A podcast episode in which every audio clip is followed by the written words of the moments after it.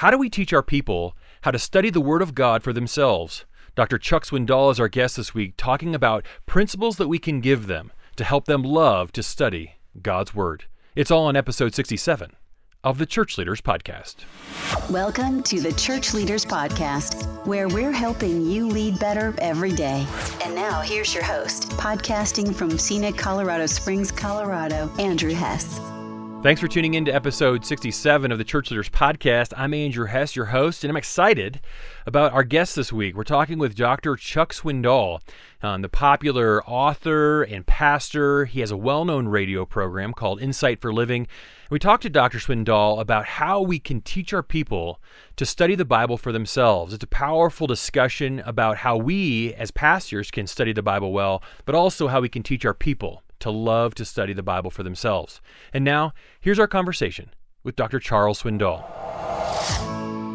Well, Dr. Swindoll, what a what an honor to have you as our guest on the Church Leaders Podcast today. Well, thank you very much. I'm really pleased to be with you and look forward to our time together. Dr. Swindoll, you are mostly well known as amazing preacher and teacher of God's Word. Tell us about where that passion to faithfully proclaim the Word of God first began. Well, I don't know about the amazing part. That's a little bit of hype there, but uh, I appreciate your kind words. My contagious enthusiasm for spiritual things began probably at home, where I was raised. My mother loved the Lord, and uh, my father was a God fearing man. We grew up in a family that was a happy family. Uh, we were not perfect, but we resolved conflicts correctly and uh, swiftly, so we didn't drag our problems into a big dysfunctional issue for a family. We we had fun together, we sang together, we enjoyed life together, we worshipped together. So I guess it all started there.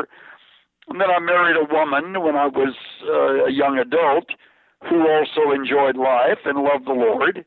Uh, and that's what drew me to her. Uh, and we began our lives together uh, in that way. I've been mentored by contagious uh, men who really love the Lord, and because of that, there's been a good influence.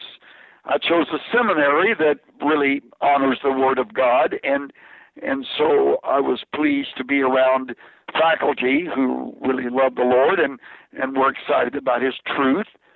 And uh, certainly Howie Hendricks to whom I dedicate my book, Searching the Scriptures, uh, who is now gone, but was uh, the, a turning point in my own life as I picked up from him some principles for seeing what the Bible says and understanding how to interpret it and then ultimately how to teach it. So I've been a very blessed man these 81 years, and I've not lost my enthusiasm, mm-hmm. including today. Yeah. Very excited about what I'm doing. That that is very uh, clear, like just the contagious excitement you have for God's word. Take us back to those early days when you had Dr. Hendricks, a famous professor at Dallas Theological Seminary. What was it like to be a student in his class? It was one of the greatest privileges a person could ever have. That's not exaggeration. In 1959, we met. I was a first year student. I took everything he taught Every course he taught, I took. He was my major professor. The best thing I ever learned from him was his wonderful course, uh, Bible study methods. And uh, from him, I learned uh, the value of uh, knowing how to read the Bible uh, and that it speaks to me, that I can actually understand it. There are ways to interpret it that are reliable trustworthy and accurate. And from him, I picked up the techniques that I use to this very day. Over 50 years of ministry, and I rarely ever speak without going through the same process I set forth in the book. And the book is not written to seminarians, it's written to everyday people because the world is full of everyday people. God gave His Word to everyday people, those who may never see the inside of a college, who may have never finished high school, but they can read and they have the Bible in their language, and they're willing to take the time. And if you're willing to do that, you too can be excited about truth. And I really mean that. Not trying to sell a book. I'm trying to convince people you can do this. In fact, you should be doing this. It'll deepen your life. It'll it'll make you stronger. It'll stabilize you. It'll give you a reason to be joyful as you get up in the morning. A purpose for living. It has all the benefits that go with knowing what God has said. He's not hiding from us. He's revealed His Word. He's revealed His will. It's all there for you to discover. Mm-hmm. And I know one of the one of the great analogies that you draw in the book is you compare searching the Scriptures and, and growing in our knowledge of God's Word with eating a meal or getting physical nourishment. Can you can you talk about that analogy? Yeah, I follow that motif all the way through. I look for one that would be used in any language or any culture in any nation around any part of these uh, uh, around this world in which we live. Everybody has to eat. Most people fix their own meals, or at least we have done that from time to time. Uh, we're in a fast food era, unfortunately, so what we eat is not nutrition. But if you fix your own meals, you start with finding the food, and that's where the book starts. I help people understand how the Bible's put together, a right to everyday people, not to seminary people, so that everyday people can understand where to find the food, how to follow the recipe, and then you begin the process of observing what the Bible says, interpreting what the Bible means, correlating verses to see what the Bible says elsewhere, and then applying the scriptures. What does it mean practically to me? So we build a bridge from the ancient days to the 21st century to discover what's in the Bible. And then, having prepared the meal, we serve it maybe to ourselves or to someone else, maybe to our family, to friends, maybe neighbors, some people who are in your home Bible class, Sunday school class, or if you're a preacher, to your congregation. Let me go back to that observation because that's a key. Years ago, I was with my son in a we were driving along in a pickup. He had his pickup, and I was sitting on the other side. And he said, "See that FedEx truck up there?" And I said, "Yeah, I see it." You see the arrow? And I said, Arrow. He said, Yeah, look closely, Dad. I said, I see the truck. I see the words FedEx. I don't see the arrow. He said, Dad, look. Look between the E and the X. There's an arrow there. You know what? I had never seen that arrow before. And I've been sending packages on FedEx for years. It's their logo tucked away in between the E and the X. Now, there's a lot of arrows tucked away in the scriptures. If you're in a hurry, you'll miss them.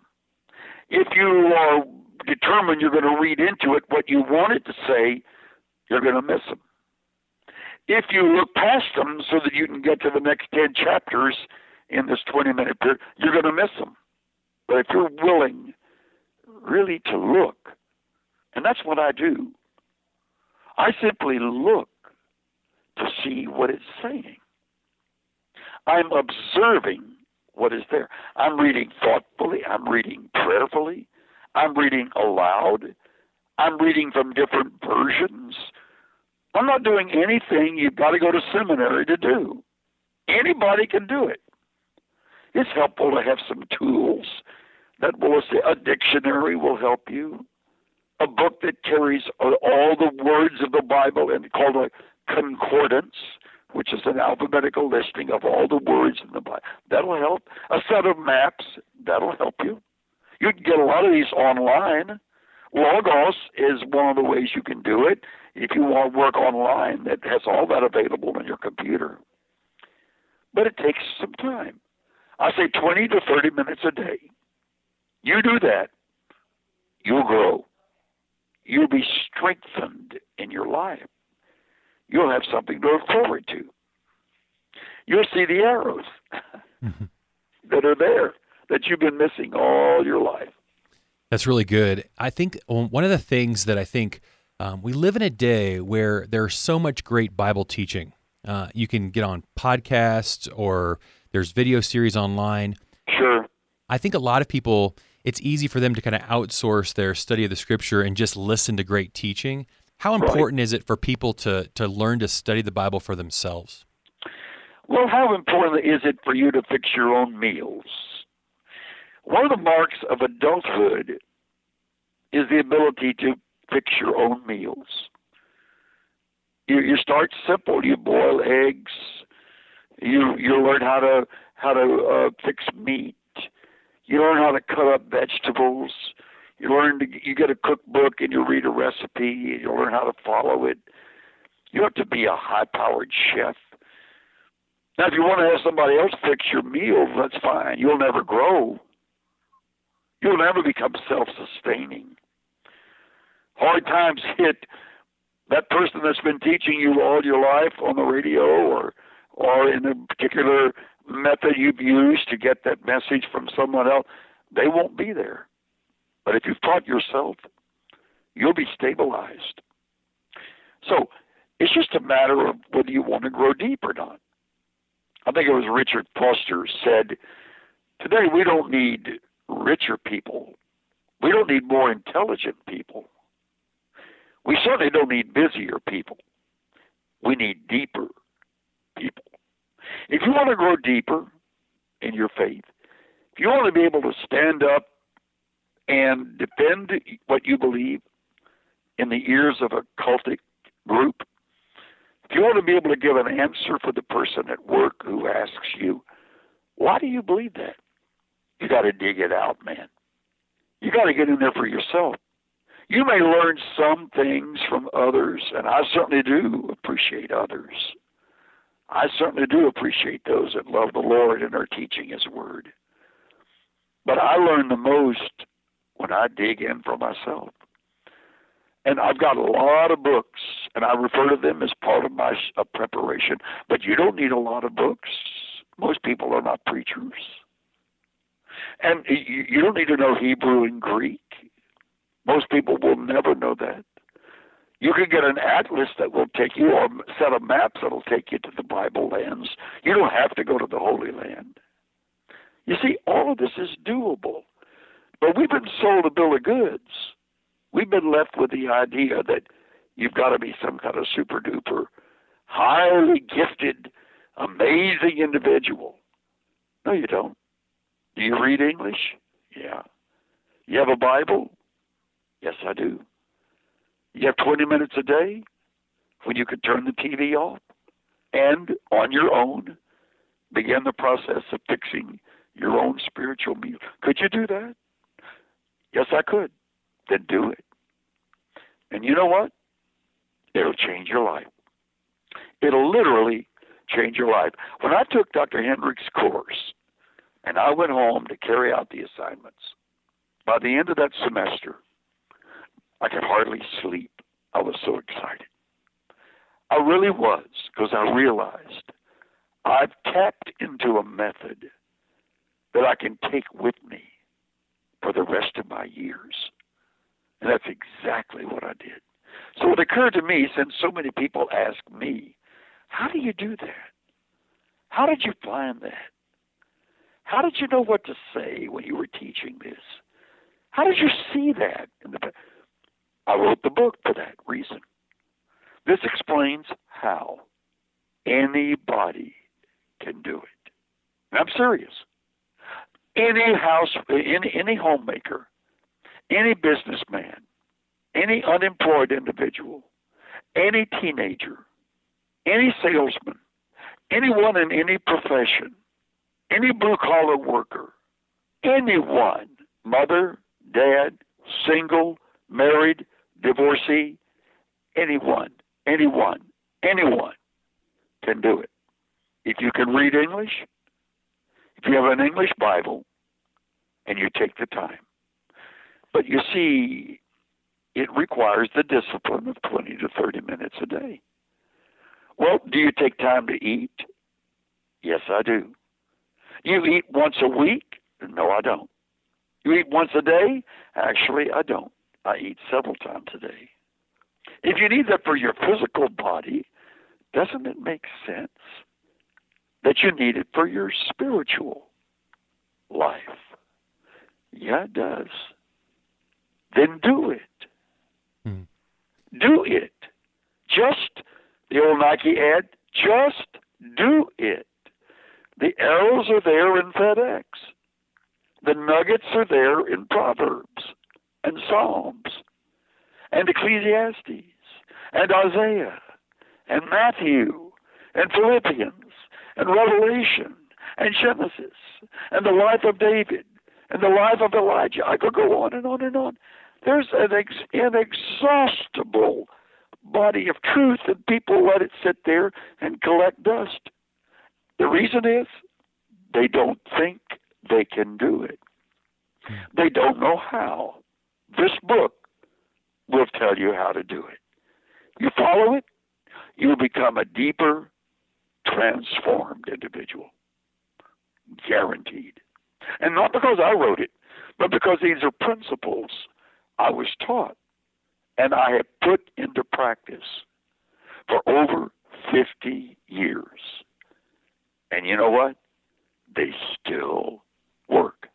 I was preparing a message on the feeding of the 5,000, which is coming up in my study in Matthew for this coming Sunday at our church.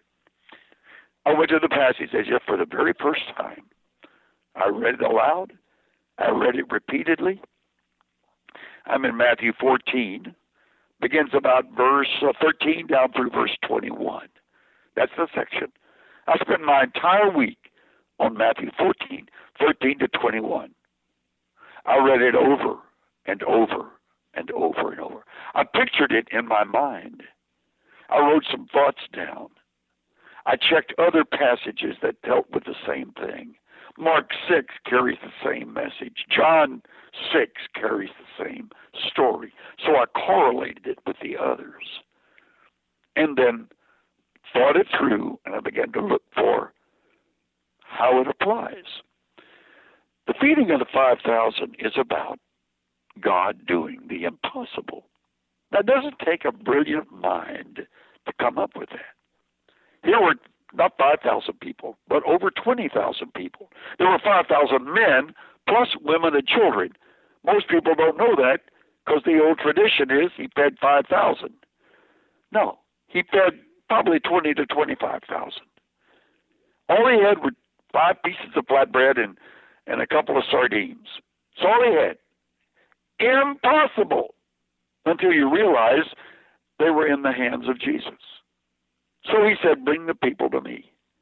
Give me the bread and the fish. Then he multiplied all of that. Miraculous, of course. How did he do it? Well, because he's able to do the impossible.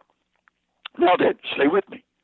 My job is to build a bridge from the first century, when that happened, to the 21st century, where people live today. And guess what? Everybody listening to me today faces something impossible. It may be an impossible marriage. I mean, we'll never get our marriage together. They, they come to church thinking it's impossible. I got a son who is impossible. Tried everything I know to try. I can't change him. He's impossible. I got a financial situation. It's impossible. We can't even pay for our apartment every month. I got a car that isn't running well. It's an impossible situation, and I don't have the money to fix it. Or health. I've got a bad issue with my health, and it's impossible. You know what? Not in the hands of God. And what a difference it makes when you realize I can take what looks like an impossibility and give it to Him. And I realized that was only a disguise. So my statement at the end of my message is we're all faced with a series of great opportunities, brilliantly disguised as impossible situations. Let me tell you something. Every person in our church on Sunday will be on the edge of their seat if they've got a brain and if they've been listening because it touches where they live. This book helps you do that. It's not magic. I'm not that bright a guy. I'm not that brilliant a guy. But I am disciplined. And I do study. And I do pay attention to the arrows in FedEx. Funny, every time I see FedEx, all I can see is the arrow. When I get to certain passages now, all I can see is what I saw in them when I dug away at them and found the nuggets. By the way, you ever seen an archaeologist at work? They're never in a hurry. Hmm. They're digging. They're brushing away dirt. They're blowing away sand because they've come upon this incredibly valuable artifacts, this treasure, and they're wanting to pull it out of the earth without breaking it. So they take their time. So I talk about in the book take your time. What's the rush? What is the rush? It's not a question of how much did you get through the Bible.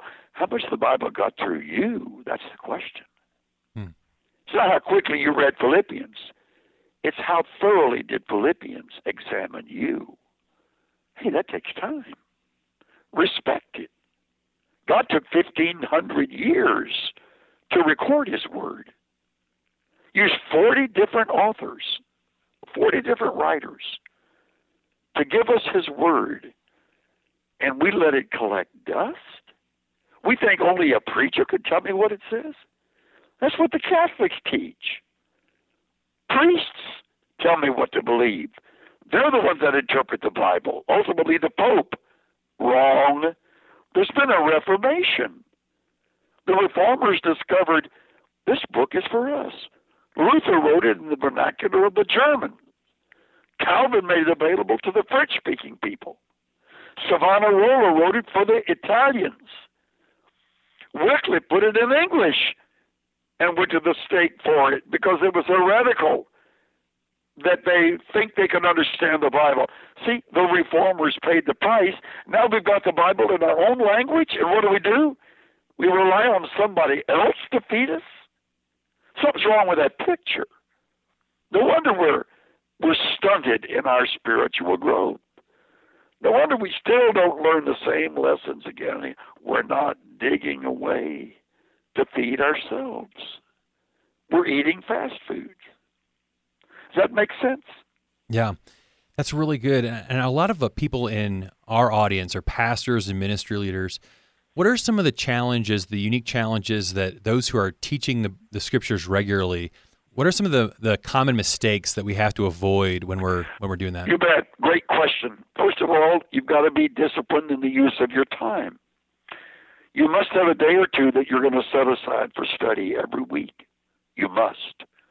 You must train your congregation to respect that. You must. And most of the time, uh, in in my past, I was in small churches, and I trained the congregation to respect that. I have to prepare, or all I'm going to give you on Sunday is leftovers that somebody else cooked. So take uh, respect the time factor.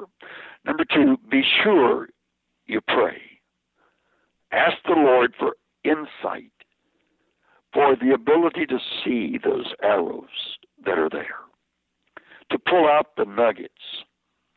Third, always remember that we're living in the 21st century. But the book was written in the first century and earlier. So build a bridge. Now, don't build a bridge immediately. Make sure you take the verses in context and explain what the verses meant to the people back when it was written. What does this mean to them? Now then, having done that, what does it mean to us? Think about everyday situations and apply it there. Keep it interesting. I read somewhere the worst sin you can commit in public is to be boring. And preachers can be notoriously boring because they forget about the value of word pictures, using illustrations, drawing on everyday parts of life, connecting with people where they are. The Sunday following uh, 9 11, every church in America was full. Why? Because for the first time in many people in this generation, they reached an impasse when they realized America is forever changed. So, what did they do? They came to the place where they expected to hear timeless information. And anybody who preached that day and didn't address 9 11 missed the chance of a lifetime. Hmm. People want to know how do I endure times like this? And believe me, Second Timothy makes it clear they're just going to get worse. So how do I stay encouraged, knowing that times will get worse? How do I know where to turn, knowing that times will be difficult? So keep it relevant. Help people see how relevant the scriptures are. And finally, I would say before you have finished, give people principles to carry with them. Make sure you've broken it down so that your bridge that you've built gives them something they can remember. The other day we were finishing Romans 8, and there's a passage there that says, If God be for us, who can be against us? And I had everybody stop. I said, Listen to these words God is for us. He's not against us. He's for us. So say those four words with me. And I had everybody repeat God is for us. I said, let's say it again. God is for. I'm, t- I'm talking to people that are some are professionals, some have their PhD, some are pilots, some are nurses, some are homemakers. We got a whole cross section. People of all ages and stages of life, and they're all saying, God is for us. Now I said, let's make it even more personal. God is for me. Say that. God is for me. God is for me. I want you to repeat that to yourself when you leave this place. On your way to where you're going to have lunch or going home or to work tomorrow, repeat the words out loud God is for me. I took a section right out of the Bible and I marinated it. I soaked it into a period of time. I repeated it over and over so they got that nugget to chew on. So I said, the next time this week you begin to deal with something that's beyond you to handle, repeat the words, God is for me, which means He's going to help me with this. He's in touch with where I am right now. People need to have something to believe. You've not done your job as a preacher if you've not given them something to believe. First, we give them the gospel, and that's primary. But we give them so much more. If you're a preacher that only gives the gospel, you're only giving them the milk to drink. They need meat to chew on. So be sure you go into the depths of Scripture. That's why I believe in expository preaching. Go through the book of the Bible when you teach. Take them through the books of the Bible. Go through Matthew. I've done all the New Testament books except Matthew. So that's what I'm doing right now. Taking them through the Matthew Gospel. Take your time. There's no rush unless you're afraid they're going to fire you. You know, then you got to get it said quick. But most of us are not about to be fired. You feed them well, you'll never be fired. Sheep come where there's great food. I mean, do you go to a doctor that does great medical work? You better believe it. Do you want him to tell you the truth? If he doesn't, it's called malpractice. People don't want to hear what they need to, what they like to hear. They want to hear what they need to hear. So I'm old enough now to tell them, I'm not going to give you what you want. I'm going to give you what you need. If I'm in medical work and a person needs to know there's a growth on the lung and we've got to do surgery, I don't do him a favor by making him feel good and leave. I tell him he's got a growth on his lung. We got to do surgery. It could be malignant. We got to deal with this. Well, that's what I do as a preacher. That's what I do every time I'm on the radio. I tell them the truth. And I don't apologize for it. I don't insult them with it. I don't beat them up with it. I just tell them the truth. How do I know what it says? Hey, I just wrote the book on it. Mm-hmm. Observation, interpretation, correlation, application. Every week of my life, listen to me, I go through that process. I'm not amazing. I'm just a hard-working, disciplined, careful reader and preacher of the scriptures. You can be that too. Anyone can be that. But you've got to learn how to feed your, uh, prepare your own meals, or you'll always rely on somebody else. Well, Dr. Swindoll, it has been very helpful. It's so good to hear the way that you um, just so much wisdom on how you prepare the Word of God, how you teach the Word of God. And uh, so I think a lot of people are going to be helped by this podcast and by the book. We'll link to the book in the show notes. But thank you so much for taking the time to be with us today and for, for sharing so much wisdom. Um, well, you are very welcome, and I hope you are right. I hope it makes a difference. And I say to those who are preachers, uh, I understand your world, and uh, I'm with you. God is for us, and I'm with you. I understand what you're going through. May the Lord use this book, searching the scriptures, in your life especially. Well, thanks again to Dr. Charles Swindoll for joining us this week as our special guest on the Church Leaders Podcast. If you enjoyed this episode, please take a few minutes to subscribe, rate, and review us in iTunes, or consider sending this episode to someone you know who might benefit by listening to it.